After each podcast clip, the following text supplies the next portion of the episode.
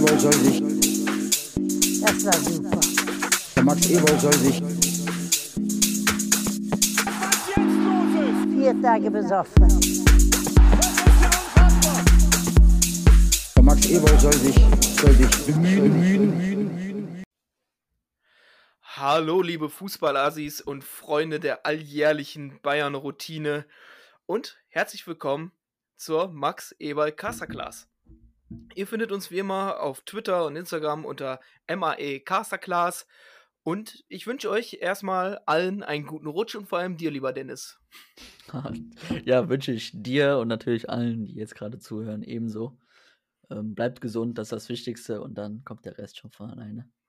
Weißt du, ich wünsche einen guten Rutsch. Wir haben das neue Jahr. Es ist der, es ist der 10., nee, der 9. Es ist der 9. und ich wünsche doch einen guten Rutsch. Ja, dann kann, der, kann das Jahr ja super anfangen. Stark, ja. Ja, aber äh, unser Jahr fing sehr gut an.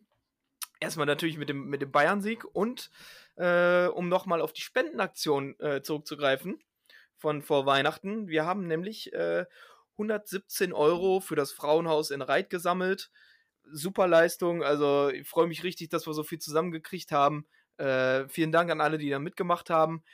Und äh, ja, war, das Ganze hat sich ein bisschen überschnitten mit der Spendenaktion vom äh, Marcel, dem guten Ehreninvestor. Nächstes Jahr machen wir was zusammen. Ähm, da werden wir dann äh, mal ein bisschen uns ein bisschen besser aufeinander abstimmen, dass wir vielleicht äh, zusammen äh, was Großes auf die Beine stellen. Genau. Ja, und ähm, dementsprechend würde ich sagen, finden wir die Überleitung zum Spiel oder? Ja, auf jeden Fall. Denn, ähm, ja, unser, wie schon gesagt, unser Jahr fing gut an, mal wieder mit einem Sieg gegen Bayern. Ich meine, das ist ja jetzt schon äh, eigentlich quasi äh, vorprogrammiert. Oh, das, das rächt sich hinten raus. Auf jeden Fall schon wieder. Nein, Quatsch. Es war wieder ein hartes Stück Arbeit, oder? Ja, gut, das, damit kann ich leben. Also ich finde, solche Siege sind sogar noch fast schöner als, äh, ja, nicht hart erarbeitet. Also das muss, das passt gerade in, in unsere Lage. Und gerade die Diskussion in den letzten Wochen, sogar Monaten, ne, mit die Mannschaft kann nicht kämpfen, die, die wollen nicht und alles, ist das schon so ein schönes Zeichen für alle. Für die Mannschaft selbst natürlich auch. Von daher nehme ich so einen Sieg mit. Das ist übrigens schon der vierte Sieg einer Auswärtsmannschaft in, in der Allianz Arena. Das hat bisher noch keine andere Mannschaft weltweit geschafft. Ja, auf jeden Fall. Und ich glaube, Patrick Herrmann und Lars Stinde sind die aktiven Spieler mit den meisten Siegen gegen Bayern. Ich glaube, sieben Stück sind's. Ja, das kann gut sein. Ja. ja. also wenn man die Jahre von Patrick Herrmann alle zusammenzählt, ich weiß nicht, ob wann das gilt, ähm, ob man auf dem Platz gestanden haben muss oder ob man einfach nur im Kader gewesen sein muss. Sonst wäre ja Toni Janschke eigentlich auch mit dabei gewesen. Ja, Ne? stimmt. Ja. Ähm, aber der hat sicherlich äh, zwischendurch irgendwann mal gefehlt. ja, Wir kennen ja unseren Toni. wollte ich gerade sagen, hin und wieder hatte er mal so, eine- so eine Aussetzphase. Ja, mal irgendwie äh, aus Versehen im, im Trainingsspiel äh, die, die Augenhöhle gebrochen oder sowas. ist ja, ja, Beispiel. Steht ja bei dem immer mal wieder auf dem Programm. Ja. Ja, aber ich meine, wenn wir jetzt schon bei Janschke sind, können wir eigentlich äh, direkt über mit unseren ein, äh, einer unserer Spieler des Spiels reden, nämlich Toni Janschke. Weil Mhm. was der Kerl da hinten wieder äh, abgerissen hat, äh, absolut überragend. Also, ja, auf jeden Fall. Mm, Dass ich mal jetzt so positiv über Toni Janschke sprechen werde, wie ich das jetzt gleich machen werde, das hätte ich sportlich nie für möglich gehalten, muss ich wirklich zugeben. Ähm, aber er hat mich wirklich gestern sehr überzeugt mit, seinem, mit seiner Art zu spielen. Also es ist nicht nur, ähm, klar, Toni Janschke ist viel Mentalität, Toni Janschke ist viel Einsatz, viel, viel ähm, großer Teamgedanke. Klar, das wissen wir alle wahrscheinlich auch sehr wichtig für die Kabine.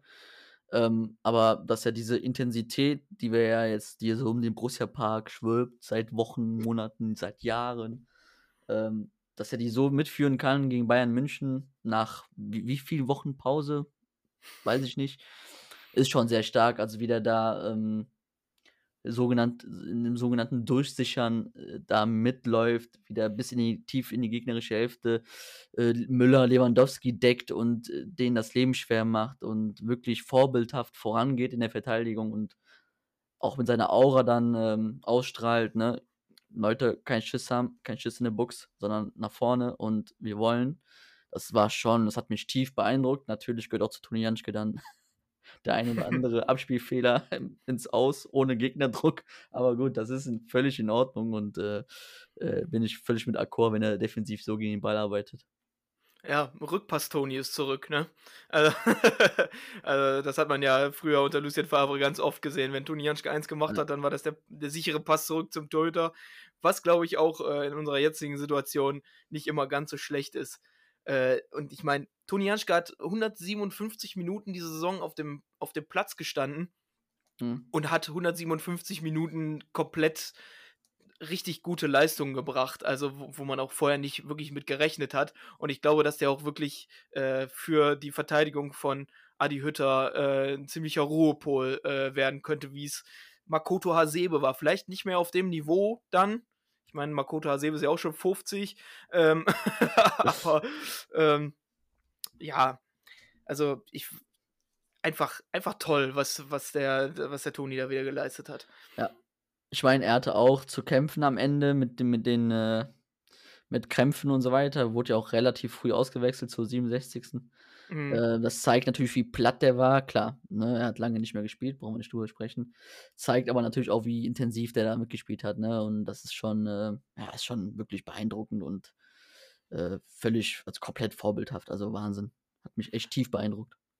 Ja, und dabei sah es ja am Anfang noch nicht mal so äh, rosig aus, sage ich mal. Ne? Also ähm, nach dem ersten Tor von Lewandowski, wo schon vorher die, äh, die Chance äh, war gegen Elvedi, ne, wo er sich durchsetzt und Elvedi auch so ein bisschen, ähm, bisschen ausrutscht mhm. äh, und den dann an Jan Sommer so vorbeischlänzt und wirklich mit, mit allem Glück, dass der Fußballgott äh, da in der, in der Hand hatte, ähm, das nochmal gut gegangen ist und dann äh, der von Ginter, der Nachschuss von Müller ähm, abgeblockt mhm. wird.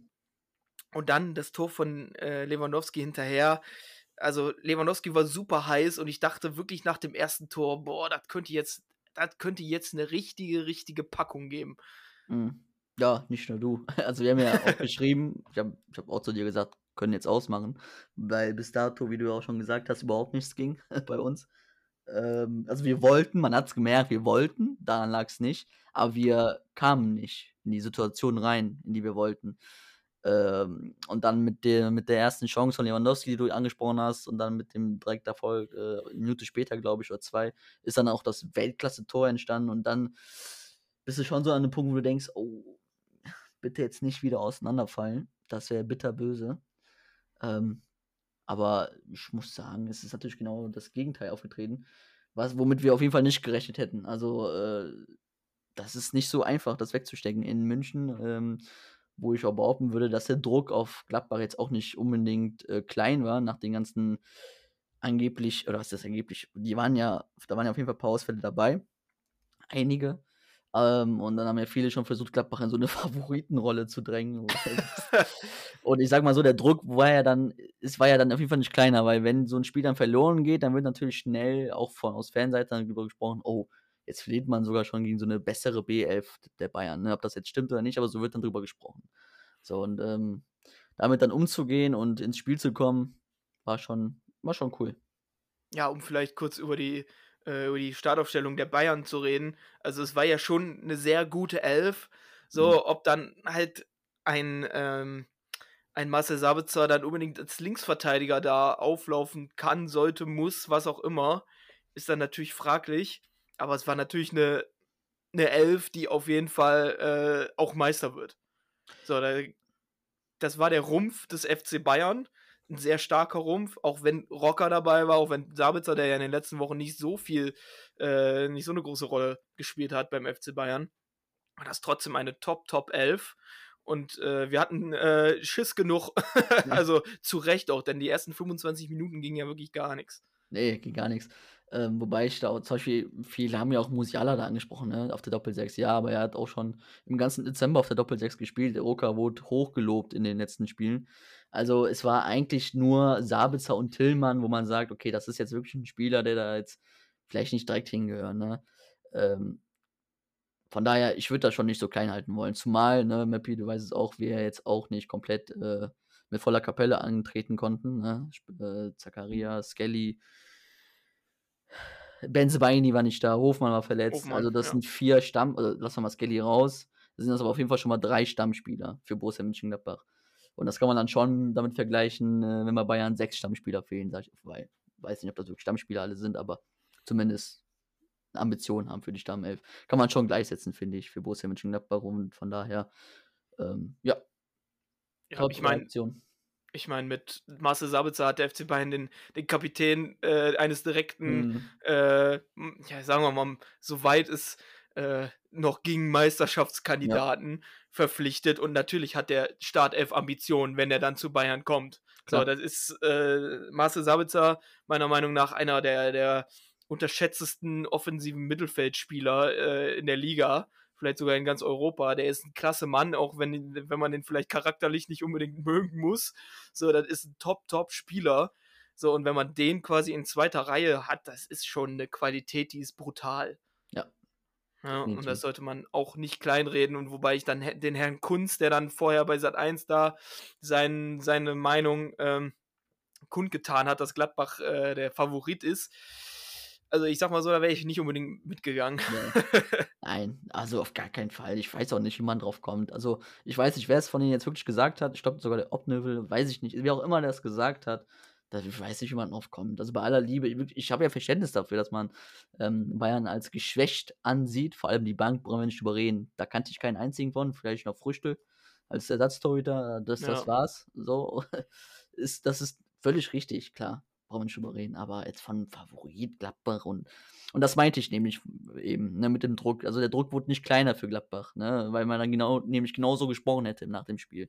Und das wäre dann alles aber nur nicht förderlich gewesen. Von daher, ja, bin ich ganz beruhigt, wie es dann am Ende zustande gekommen ist, noch das Ergebnis. Ja, selbst wenn es ein, wenn's ein knapper Sieg des FC Bayern gewesen wäre, hätten wir immer noch gesagt, gut, ne, wir sind nicht gut drauf.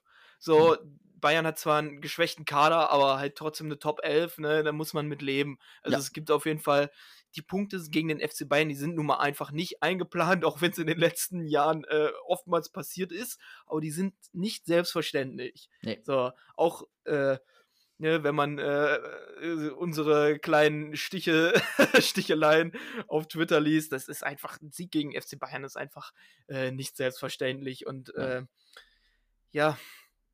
Äh, ja, aber dann hat man gesehen, ne, ab der 25. Minute hat ein gewisser äh, Christoph Kramer das äh, Spiel so ein bisschen an sich gezogen Hm. und ähm, hat da, damit dafür gesorgt, dass äh, Gladbach wieder ein bisschen nach vorne kam. Ne? Ja, es war ein völliges Ping-Pong-Tor. Darauf wolltest du hinaus, glaube ich, ne? Ja, also generell, dass Kramer genau, so ein ja. bisschen das Heft Ja. des Handelns in die Hand genommen hat. Ja, definitiv. Das hat er, das, ähm, rein, ich habe heute gelesen, Rainer Bonhoff hat ihn gelobt ähm, mh, für seine, für seine Lautsprecherqualitäten im Team. Ähm, also, dass Hütter, gerade Hütter natürlich auf solche Spieler vielleicht sogar noch eher setzt als andere Trainer, die es gibt in, in der Bundesliga. Das ist ja klar. Und gerade in so einer Situation tut den Kramer natürlich unheimlich gut, genauso wie ein Stevie Liner. Toni Janschke, da können wir jetzt wahrscheinlich ganz, ganz viele Spieler ähm, auflisten, aber ähm, gerade Kramer im Mittelfeld ist natürlich eine prägende Rolle, eine prägende Position, wo das Spiel halt maßgeblich entschieden wird. Und ähm, natürlich hat er das Spiel irgendwo an sich gezogen mit, seiner, mit seinen Qualitäten, gerade im mündlichen Bereich, möchte ich mal sagen. ähm, dass das Tor natürlich dann trotzdem, um vielleicht mal auf das Tor zu kommen, äh, me- mega glücklich entsteht und völliges Ping-Pong-Tor ist und äh, überhaupt nichts mit äh, taktischen äh, Sachen zu tun hat, sondern also wenn ich Bayern-Fan wäre und ich würde jetzt hier sitzen und würde über das Tor nachdenken, dass wir dann in der, an der Stelle dann gefressen hätten, boah, ich würde durchdrehen. Also das ist ja so ein selten dämliches Gegentor aus Bayern-Sicht, das ist ja Wahnsinn. Von daher hat uns aber zurück ins Spiel gebracht, von daher ähm, Beschweren wir uns nicht. Nee. ja, aber äh, so wie Neuhaus den Ball nimmt, muss man den natürlich auch erstmal aufs Tor bringen. ja, Ne, das war dann halt durch die, Ja. durch die Hosenträger vom, ähm, vom Ulreich, mhm. der ja wirklich bewiesen hat, auch später noch, dass er ein sehr guter Torhüter ist. Mhm. Ich meine, das, das Ding gegen Embolo, wie der da den, den, äh, den Arm hochgekriegt hat, das hat er vom Neuer gelernt. Also, das war ja meine Güte. Also, Mhm. Reflextor, der hätte auch eine Fliege an der Wand kaputt gehauen, wahrscheinlich. Ja, das stimmt. Also ähm, generell die Phase nach dem 1-1 war dann. Also es ist im Fußball, kannst du ähm, versuchen, viel zu erklären. Aber ähm, am Ende ist, ist es im Fußball das Einzige, was entscheidet, sind dann, sind dann die Tore. Hört sich jetzt dumm an und ich habe schon die 2 Euro reingeschmissen ins Phrasenschwein, ist okay, aber ähm, es ist einfach so, du schießt ein Tor aus dem Nichts und auf einmal bist du psychologisch ganz weit oben und die, der Gegner ist auf einmal kurz unten. Und dann kippt auf einmal so ein Spiel. Dann hast du wieder Selbstbewusstsein, du kommst besser in die Zweikämpfe, weil gegebenenfalls Kramer hat es nach dem Spiel auch richtig gesagt. Äh, Anlaufverhalten wird geändert. Ähm, Gerade die zweite Reihe, also Kramer hatte sich ein bisschen mehr auf die erste Linie fokussiert beim Anlaufen, hat gesagt, vorher sind wir mit zwei Zehnern angelaufen und einer Spitze. Äh, nach 20 Minuten dann mit zwei Stürmern und einem Zehner. Ich fand gerade, also das stimmt, aber ich fand sogar die zweite Reihe noch viel bedeutsamer, wie wir da angelaufen sind. Und dadurch entwickelt sich dann so, so ein Gefühl von, ähm, dass wir jetzt ähm, ja am Drücker sind, dass wir dran sind, dass wir da sind. Und mit den Toren hast du dann natürlich dann äh, ein Argument für dich, wo du dann halt dich komplett dran hochziehen kannst, ja. Ja, auf jeden Fall. Und dann kommt noch äh, so ein, eine ziemlich gut getretene Ecke von Luca Netz dazu, Mhm. ähm, der ja auch äh, relativ äh, gut gespielt hat. Der ja seine ähm, auf der linken Seite seine Abwehraktion, wie der dann rausgerückt ist, das hat zum Glück eigentlich jedes Mal geklappt. Wenn er Mhm. so nach vorne und den Ball quasi äh, sieht genau vor dem Ball, wenn das schief geht, ist da ein riesiges Loch. Ist da ein riesiges Loch. Ähm, aber hat zum Glück immer gut gegangen. Ja, Mhm. Hat auch die meiste Laufleistung gebracht, äh, was wahrscheinlich daran lag, dass er jedes Mal von links hinten nach vorne rechts zur, zur Eckfahne laufen musste. la Patrick Herrmann gegen Eintracht Frankfurt. Ja. Also, wer das Spiel noch im Kopf hat, der ist wirklich nur von links nach rechts gesprintet hin und her. Wahnsinn, wirklich. Ähm, ja, zu dem Punkt, äh, Mappy, das, den würde ich gerne aufgreifen mit Luca Netz. Ja, ähm, das war generell, also ich habe es ja eben angesprochen, das meinte ich genau nämlich damit. Ähm, unsere Flügelverteidiger haben gerade zu Beginn, hatten diese die Anweisung, ähm, dass der jeweilige Flügelverteidiger, zum Beispiel nehmen wir mal Netz als Beispiel, nur dann Kimmich als rechten Außenverteidiger presst, wenn dieser den Ball hat. Gegenzug sollte Leiner sich dann fallen lassen in die Kette. Hat, das ist, ist dann so passiert, und aber wenn Bayern dann geschafft hat, die Seite zu verlagern, also sprich von Kimmich auf Sabitzer, hat es Leiner nicht rechtzeitig geschafft, wieder sich äh, hochzuschieben, um gleich, und gleichzeitig Netz wieder zurück, sich zurückfallen zu lassen. Ähm, das war dann so ein Mischmasch. Leiner hat es versucht hinzukommen, Netz hat versucht schnell in die Kette. Das hat dann ab und zu Räume hergegeben, die Bayern nicht, auch nicht so selten äh, bespielt hat. Äh, was sich dann aber wirklich maßgeblich in, in, ähm, geändert hat, ist, dass Hütter nach 20 Minuten gesagt hat, okay, jetzt laufen beide Außenverteidiger immer, stellen immer den Außenverteidiger zu, damit die Wege nicht so weit sind. Konsequenz ist, dass Ginter und Janschke, die Halbraum-Innenverteidiger, viel aggressiver zustellen müssen, viel aggressiver durchsichern müssen. Gegen Gnabry und Tillmann in dem Fall. Und das hat dann wirklich geklappt. Dann, dann war es da und dann war es auf einmal da. Du bist in die Zweikämpfe gekommen, du hast Selbstbewusstsein gehabt und da haben Luca Netz und Stefan Leiner auf jeden Fall eine bedeutende Rolle gespielt. Das wollte ich noch eben aufgreifen. Da hat mir Luca Netz auch sehr gut gefallen. Ja, also generell Stefan Leiner auf der anderen Seite, wenn man das mal, äh, also defensiv sowie offensiv, einfach wieder, das war der alte Stevie. Ja. Das war der alte Stevie, von dem wir am Anfang der Saison gesagt haben, wenn der, wenn der seine Leistung bringt und wenn er so giftig und gallig ist wie immer, dann wird er ein sehr, sehr wichtiger Spieler sein für, für Adi Hütter. Und das, das hat er sowas von bewiesen. Und wie geil ist der eigentlich in der einen Situation von rechts hinten nach links vorne im Vollsprint den Ball hinterher und dann käme ich da um zu grätschen, Junge. Ja. Ich, bin, ich bin aufgestanden und habe so gejubelt und gebrüllt. Es Ja. war einfach nur geil. Ja, ich, geil. ich, ich habe es auf Twitter gelesen, hat irgendeiner geschrieben, ähm, wenn du, wenn Stefan Leiner als Rechtsverteidiger ähm, Joshua Kimmich als Rechtsverteidiger presst, dann weißt du, was Leiner für ein Spielertyp ist. Äh, der ist wahnsinnig. Ich glaube, der, ich glaub, der träumt nachts davon, wie der irgendwelche Bälle äh, erläuft und Marathonläufe macht. Keine Ahnung, was der. Der ist einfach, also der ist klar, ja, sofort, der, klar hat er seine technischen Schwierigkeiten am Ball, sage ich jetzt mal. Aber ich würde, ich bin kein Trainer, aber wenn, ich würde Stefan Leiner immer aufstellen. Immer, immer. In meinem Team hätte der immer einen Platz. Ja, auch wenn, auch wenn seine berüchtigten Löffelflanken dann wieder mal dabei sind, die er dann aus welchem Grund auch immer mit links da vorne reinlöffelt. Ähm, ist einfach eigentlich unersetzlich. Auch wenn Mhm. Joe Skelly das alles sehr gut gemacht hat äh, in der Zeit als äh, Stefan Leiner Ersatz, hat man schon gesehen, da ist ein gewaltiger, gewaltiger, äh, erstmal Altersunterschied. Ich glaube, Leiner ist acht oder neun Jahre älter. 29. Er ist 29, er ist jetzt äh, zehn Jahre älter Ja. als, als Skelly, hat da die Erfahrung und ist einfach immer noch so von spritzig und äh, fit. Also es macht einfach nur Spaß, so einem Stevie Liner zuzugucken. Und ich wollte noch Ja. erwähnen, äh, jetzt wo ja Bertie Vogts äh, nichts mehr mit Borussia zu tun haben möchte, wäre ich dafür, dass wir Bertie Vogts den Spitznamen der Terrier aberkennen und der dafür an äh, Stevie Liner geht. Stevie Liner ab jetzt der Terrier. Punkt. Habe ich beschlossen. Möppi, wie du auf solche Ideen immer kommst, auf solche Gedankengänge, das ist echt Wahnsinn. Aber äh, ja, Mitch, wenn du das sagst, Möppi, dann bin ich auch dabei. Ähm, was, stimmt, jetzt weiß ich, was ich sagen wollte. Ähm, gegen Hoffenheim hat man Leiner noch ein bisschen angemerkt, dass der halt noch keinen Rhythmus drin hat. Ne?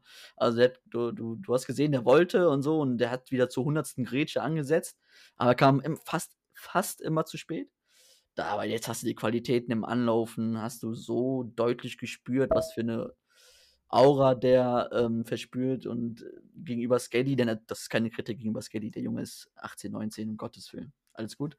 Aber das ist einfach nochmal ein riesen Unterschied, wenn dann Stevie Liner rechts die Seite beackert.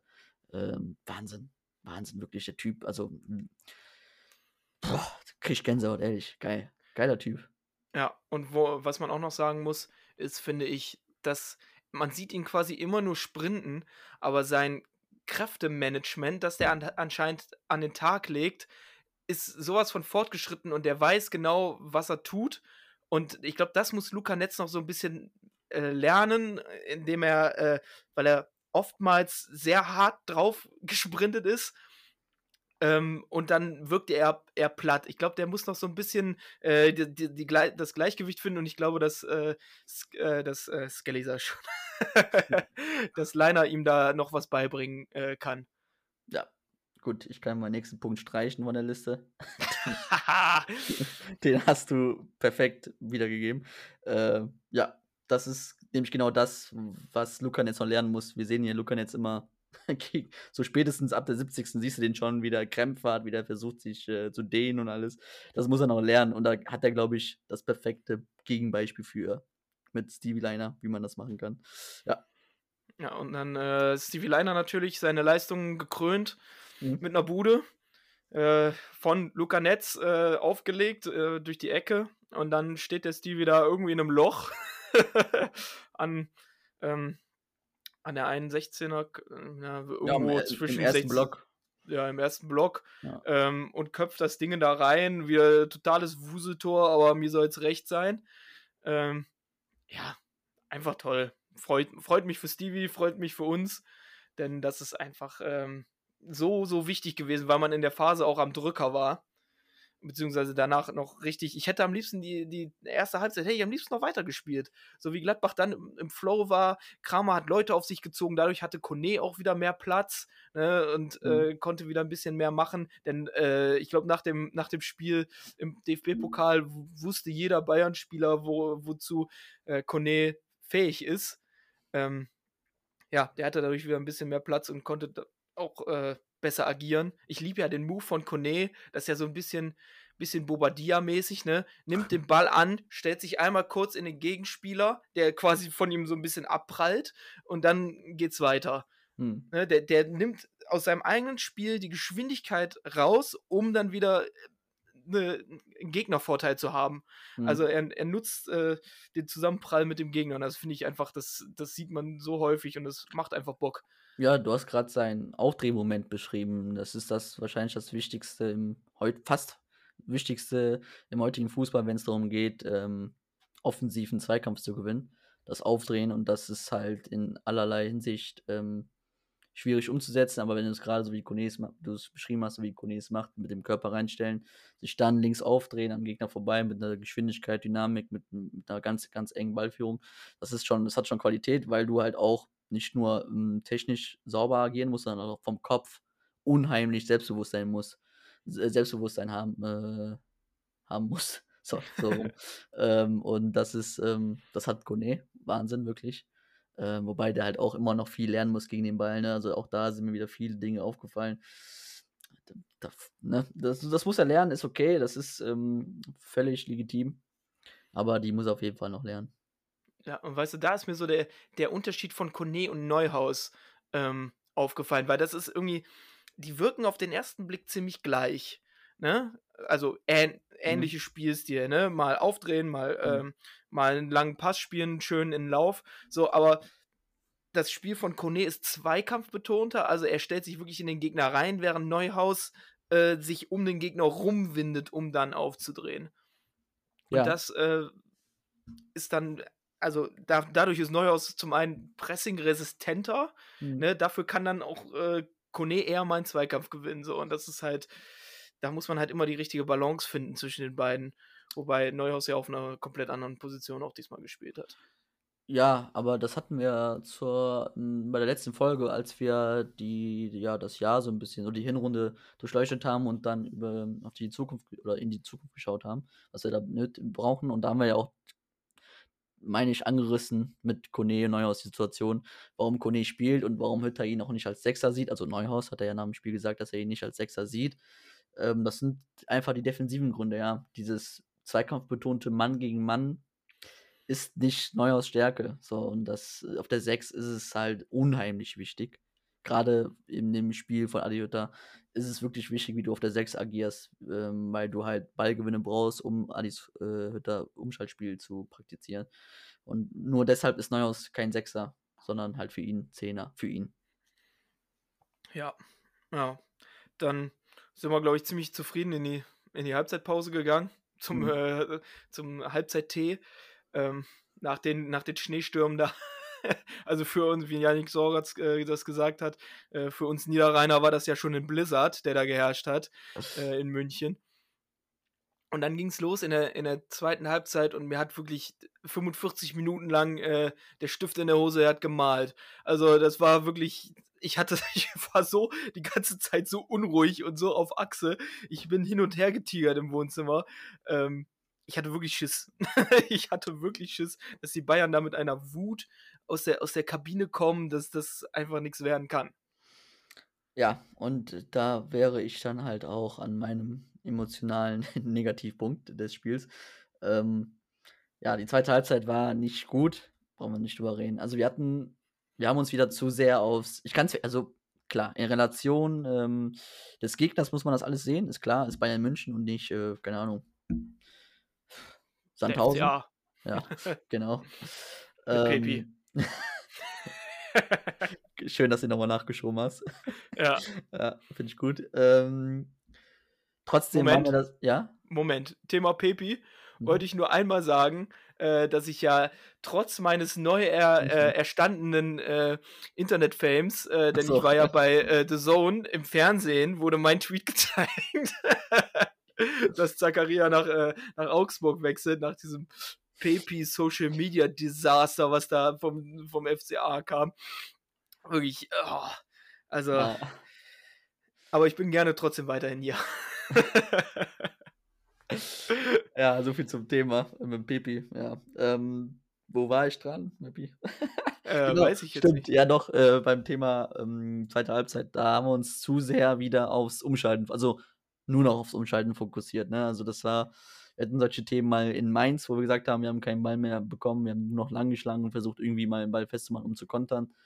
Äh, das war mir dann auch wieder so ein Tick zu wenig. Ich weiß, dass wir gegen Bayern München gespielt haben und ich weiß, dass wir äh, wahrscheinlich vom Kopf her nicht dazu in der Lage sind, da mal einen vernünftigen Ball zu spielen. Das ist völlig legitim. Aber die Situation haben wir auch schon seit längerem, ne? Da müssen wir endlich mal irgendwie hinbekommen, auch mal längere, den Ball auch einfach mal zu sichern in den eigenen Reihen. Also Bayern hat sich ja nicht nur tot gepresst. Das, das, sind ja auch Menschen und äh, nur pressen können sie auch nicht. Da waren schon ein paar Phasen, wo du halt auch einfach mal, mal zumindest eine halbe Minute lang den Ball hättest haben können. Das hätte dir schon viel gegeben. Ähm, dann hast du halt versucht umzuschalten ständig, du hast immer den Ball lang rausgeschlagen, wolltest umschalten, hast, hat, hat nicht geklappt. Entweder hat Embolo den Ball nicht festgemacht oder wenn wir die erste Reihe überspielt haben, hat, ist Embolo, hat meistens, hatte Embolo meistens einen komischen äh, Zeitpunkt für den tiefen Laufweg, um den zu starten. Der hat fast nie gestimmt, dann dadurch konnte Kone meistens den Pass nicht spielen oder musste ihn nochmal zur Seite und dann war wieder die Luft raus und alles. Das waren so klein, Kleinigkeiten, die dann halt dazu dafür gesorgt haben, dass Bayern wieder einen Ball um Ball gewonnen hat, dass eine Welle um eine Welle auf uns zugekommen ist. Und wir dann natürlich dann zwangsläufig auf Sommer und Latte, Pfosten und weiß weiß ich was angewiesen waren. Boah, das Ding von Lever, Alter, dieser Chip.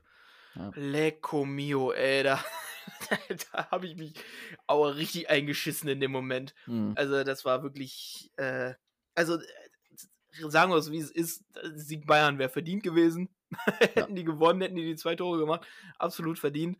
Da war dann das Spielglück sehr auf unserer Seite.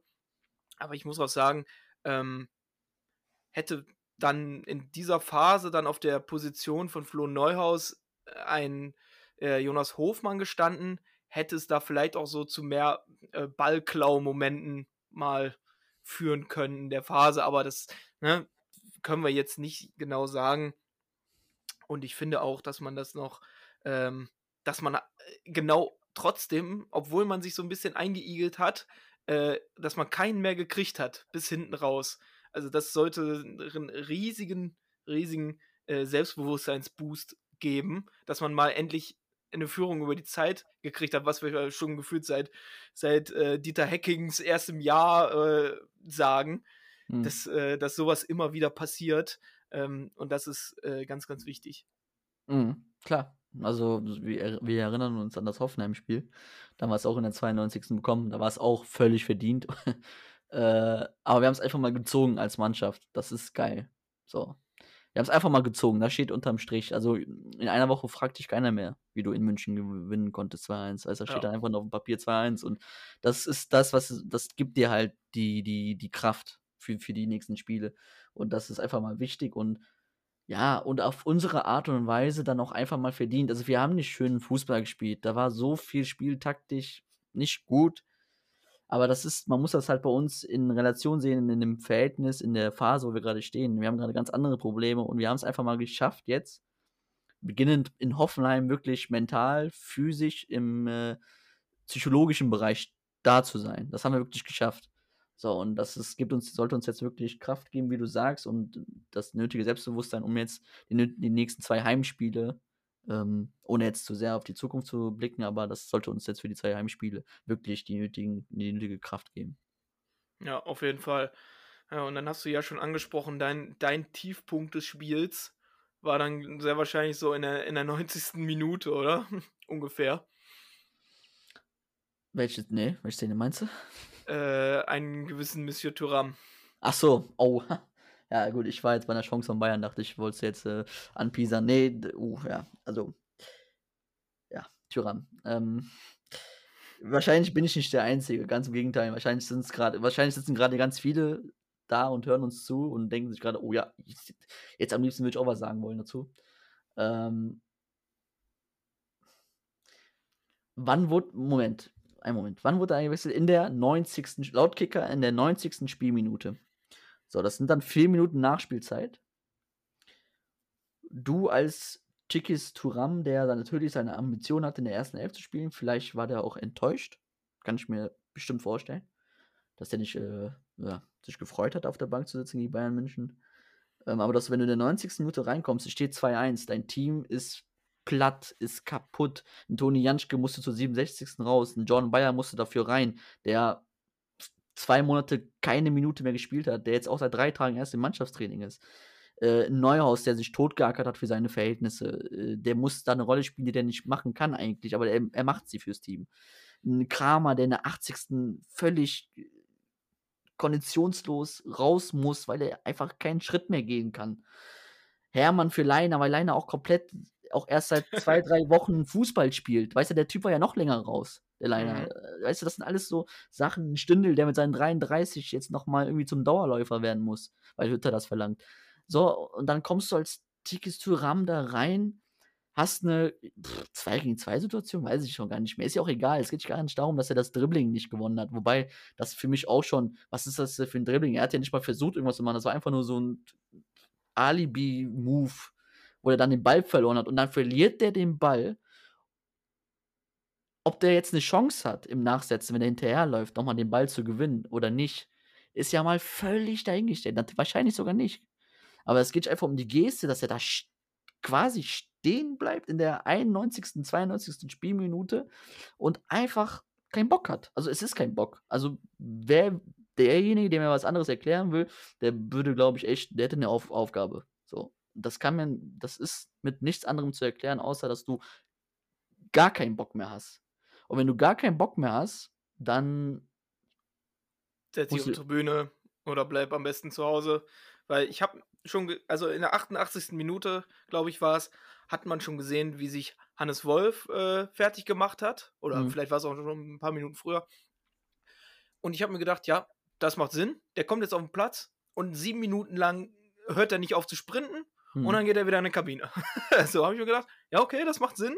So, und dann Mhm. kommt auf einmal dann Tyram auf den Platz und macht, also, das war ja nichts Halbes und nichts Ganzes. Der kriegt den Ball, also entweder du gehst zur Eckfahne und stellst deinen kompletten Körper da rein und versuchst da äh, äh, so gut wie möglich den Ball abzuschirmen, vielleicht holst du noch eine Ecke raus, oder du gehst wirklich in die Box und versuchst das Ding drauf zu knallen.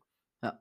Oder schießt aus der Situation. Es ist, mir egal. Hauptsache, du machst irgendwas. Anstatt einfach äh, so ein bisschen da lang zu joggen und dann da so einen halben Trick oder was und dann, ja, war es Hm. halt.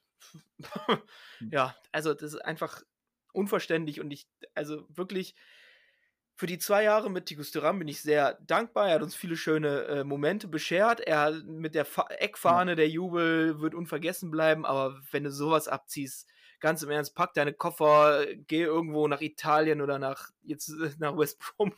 Jetzt sind wir wieder da. Jetzt, jetzt sind wir wieder da. Ähm, das geht einfach nicht. Ja. Und es nervt, einfach sowas zu sehen. Es ist nicht schön. So, und es gibt einem auch das Gefühl, dass dem das scheißegal ist, was mit Borussia passiert. Natürlich ist es ihm scheißegal, sorry. Also wenn du, wenn du Bock hättest, ne, wenn du dir wirklich was am Herzen liegt, ne, und wie, wie du gesagt hast, die letzten zwei Jahre waren unheimlich geil. Aber wenn dir wirklich jetzt was am Herzen liegen würde und du siehst, nochmal, also ich brauche das ja nicht alles nochmal aufräumen, aber du siehst ja, wie kaputt die Mannschaft war, wie die sich ins Zeug gelegt hat. Ist teamspielerisch fast nichts, aber sie wollten unbedingt. Sie haben getan und mussten mehr machen, als sie konnten, weil halt, wie gesagt, spielerisch nicht so viel zusammengekommen ist. Und dann kommst du als Dikustogramm rein und es, du machst gar nichts. Du, du hast keinen Bock, du setzt nicht nach, du gehst hinterher. Du gehst hinterher, wirklich. So kann man es formulieren und dann ist es wirklich. Ich habe es gegen Hoffenheim, haben wir es thematisiert, wo der defensiv wirklich, also Lücken hatte, wo ich schon angesprochen hatte, warum geht dann nicht mal einer hin und sagt ihm, ey, sag mal, geht's noch? Hallo? Also ich würde als Mannschaft, wäre ich als Christoph Kramer, als Lars Schindel, würde es in mir brodeln und das tut es wahrscheinlich auch, aber wahrscheinlich, weil es halt auch nicht so viel bringt, halten sie es wahrscheinlich im Zorn, weiß ich nicht. Aber in mir würde es so brodeln, das ist unfassbar und ähm, ja, wie du sagst, Mappy, vielleicht kommt ihr hinter Mailand und äh, dann, Ja. kann er, dann kann er da auch mal schauen, wie der da zu Werke geht. Ja, weil äh, du siehst ja, Jan Sommer hat wieder alles rausgekratzt, was ging. Du hast es eben schon erwähnt, Christoph Kramer, Stefan Leiner, die waren platt wie noch was. Toni Janschke. Äh, ja, Toni Janschke, also das war wirklich, John Bayer ist nochmal reingekommen und hat alles Mhm. rausgehauen. Selbst ein Alassane Player, der ist reingekommen und hat für seine Verhältnisse Ja. gut, ist gut hinterhergegangen. So, es war nix, also der, hätte da das Tor auch machen können, wenn er sofort schießt, meiner Meinung nach. Mhm. Weiß ich nicht, warum der da nochmal rumhampelt.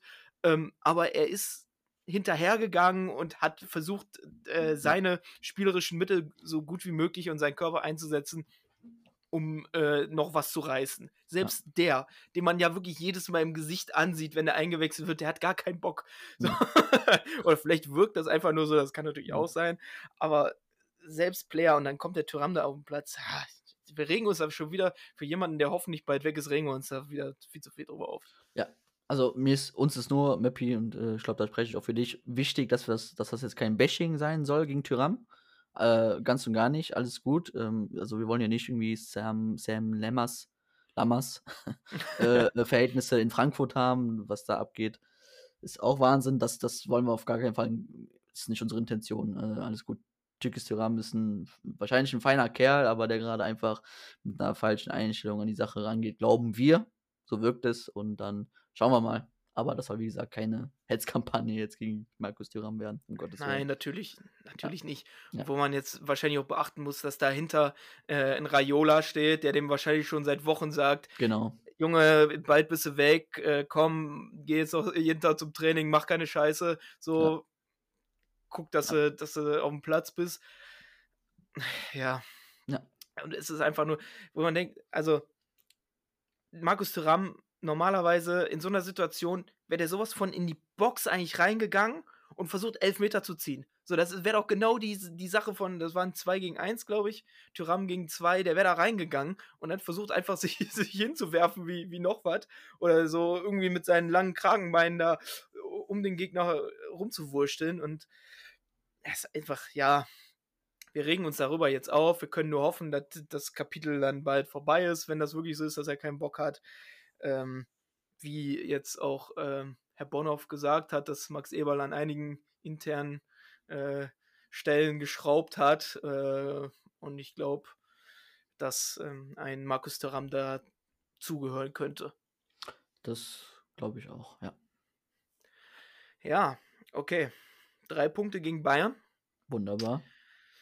Nächstes Spiel Bayer Leverkusen. Ja. Und die haben unentschieden gespielt, glaube ich, ne? Gegen 2 zu Union 2. Berlin, richtig? Ja. Die ja qu- quasi das, Mhm. das Gegenteil voneinander, finde ich. So Union und Leverkusen spielen beide sehr gut, aber die Mhm. sind so das Gegenteil voneinander. Leverkusen Abteilung Attacke und äh, Union ist äh, vernünftig stehen und durchsichern und Max Kruse und, und Inshallah. Genau. so ungefähr. Ja, und ich behaupte einfach mal, ich glaube, dass uns Union Berlin sogar noch ähm, ja, weniger liegt als Leverkusen. Also die höhere Qualität ist bei äh, Leverkusen, aber Union ist einfach mannschaftlich nochmal viel, viel geschlossener, finde ich. Also wie sie da zurückkommen in Leverkusen, hat mich schon beeindruckt, muss ich sagen. Ähm, auch da ging jetzt spielerisch gar nicht mal so viel, aber sie kommen einfach als Mannschaft immer wieder zurück. Das wird äh, eine, eine zähe Nummer, glaube ich, gegen Union. Ähm, gegen Leverkusen wird es nicht viel einfacher oder nicht einfacher.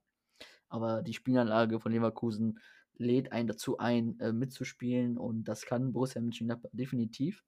Und ich muss es so sagen, also wir haben jetzt gegen Bayern München gewonnen, aber das ist halt, weiß ich nicht, ein Spiel von 17 und wir haben noch einiges, einiges gut zu machen, wirklich noch einiges, sodass wir überhaupt nicht, auch nicht im Ansatz auf die Idee kommen können, könnten, ja, jetzt haben wir es wieder geschafft, jetzt haben wir wieder Ruhe oder so. Nein, es geht jetzt direkt weiter, weil wir wissen alle, Mappi, wenn du das Spiel gegen Leverkusen verlierst, äh, da kommen schnell die, die, ja, die Stimmen wieder, ja, gegen große Mannschaften wie Bayern und so, da reißen wir uns wieder den Arsch auf und sorry, wenn ich das so sage, und dann gegen andere wieder nicht. Darum, um das gar nicht aufkommen zu lassen, um den Druck auch wirklich zu nehmen, so ein Sieg gegen Leverkusen, der wäre wirklich immens wichtig und den sollte man auch definitiv anpeilen, dass es nicht einfach wird, dass Leverkusen wirklich eine gute Mannschaft hat, ist klar. Aber wir Ja. sind in der Bringschuld. Auf jeden Fall. Also da wird es auf jeden Fall äh, wichtig sein, dass äh, Stevie leider wieder äh, sein Herz auf den Platz wirft, um da äh, die offensiven Außen von Leverkusen auszuschalten, die ja Mhm. wirklich stark sind. Ähm, dass äh, die Innenverteidigung volle Konzentration ist gegen Schick. Das wird auch super wichtig. Also der ist ja wirklich, äh, geht es Richtung Lewandowski, der Spielstil. Also Ja. Patrick Schick ist auf jeden Fall super stark. Ja. Ja, und äh, aber Leverkusen ist halt Leverkusen, ne? Und die lassen halt auch mal ein Türchen auf zwei zu. Ja. Ne? Das hat sich selbst mit der, mit der Verpflichtung von gefühlt äh, 80 Millionen Euro für Innenverteidigern, äh, hat sich das nicht so richtig geändert. Äh, Jonathan Tah ist immer noch da. Der, ja, ähm, ich weiß nicht, ob man das weiß, das ist nicht unbedingt mein Lieblingsspieler. ähm, ich finde den, ich finde nicht gut, ganz einfach. Ich finde nicht so besonders gut, aber ähm, ist persönliche Vorliebe. Ähm, ja, also unschlagbar ist Leverkusen nicht, aber man wird sehr aufpassen müssen. Ja, ja, klar. Brauchen wir reden, ne? Also, ähm, gerade im Umschaltspiel hat Leverkusen enorme Qualitäten. Ne? Also, sie verstehen einen zu locken. Also, die geben dir das Gefühl, guck mal, wir bauen jetzt hinten ruhig auf, kommt mal, presst uns mal. Und dann haben sie mit Ceoane einen Trainer, der das wirklich in Perfektion beherrscht, so eine, so eine Pressingreihe zu überspielen, um dann ihre Flügelspieler in, äh, in Szene zu setzen. Also, das ist schon fußballerisch sehr, sehr starke Mannschaft, aber ich würde uns da fußballerisch gar nicht mal so viel niedriger, also gar nicht mal so niedriger einsch einschätzen wollen. Ähm, und nur diesmal wird es wichtig, dass wir halt auch wirklich dann, wenn wir den Ball haben, auch was anfangen können damit. Ne? Also das wird jetzt gegen Bayern nicht nur Kick and Wash und irgendwie kriegen wir schon den, äh, äh, Raum hinter der Kette bespielt, weil sie so hoch stehen. Äh, das wird Leverkusen wahrscheinlich nicht immer machen und äh, wahrscheinlich pressen sie dich auch nicht immer so krass wie, äh, Bayern, äh, wie Bayern an. Von daher wirst du den Ball haben müssen und wenn du den Ball hast, musst du mit umgehen können. Ähm, und das wird definitiv, will ich da jetzt auch mal, möchte ich jetzt auch wirklich auch mal so eine Steigerung sehen. Also ich möchte jetzt auch mal so Entwicklungsstufen sehen. Wir haben jetzt gegen Bayern wirklich gut mitgehalten, kämpferisch, men mentalen Intensität. Also ich habe gesehen, wir sind, wir haben 235 Sprints, das ist für Gladbach wirklich gut. Also viel mehr geht schon bei uns fast gar nicht mehr, fast.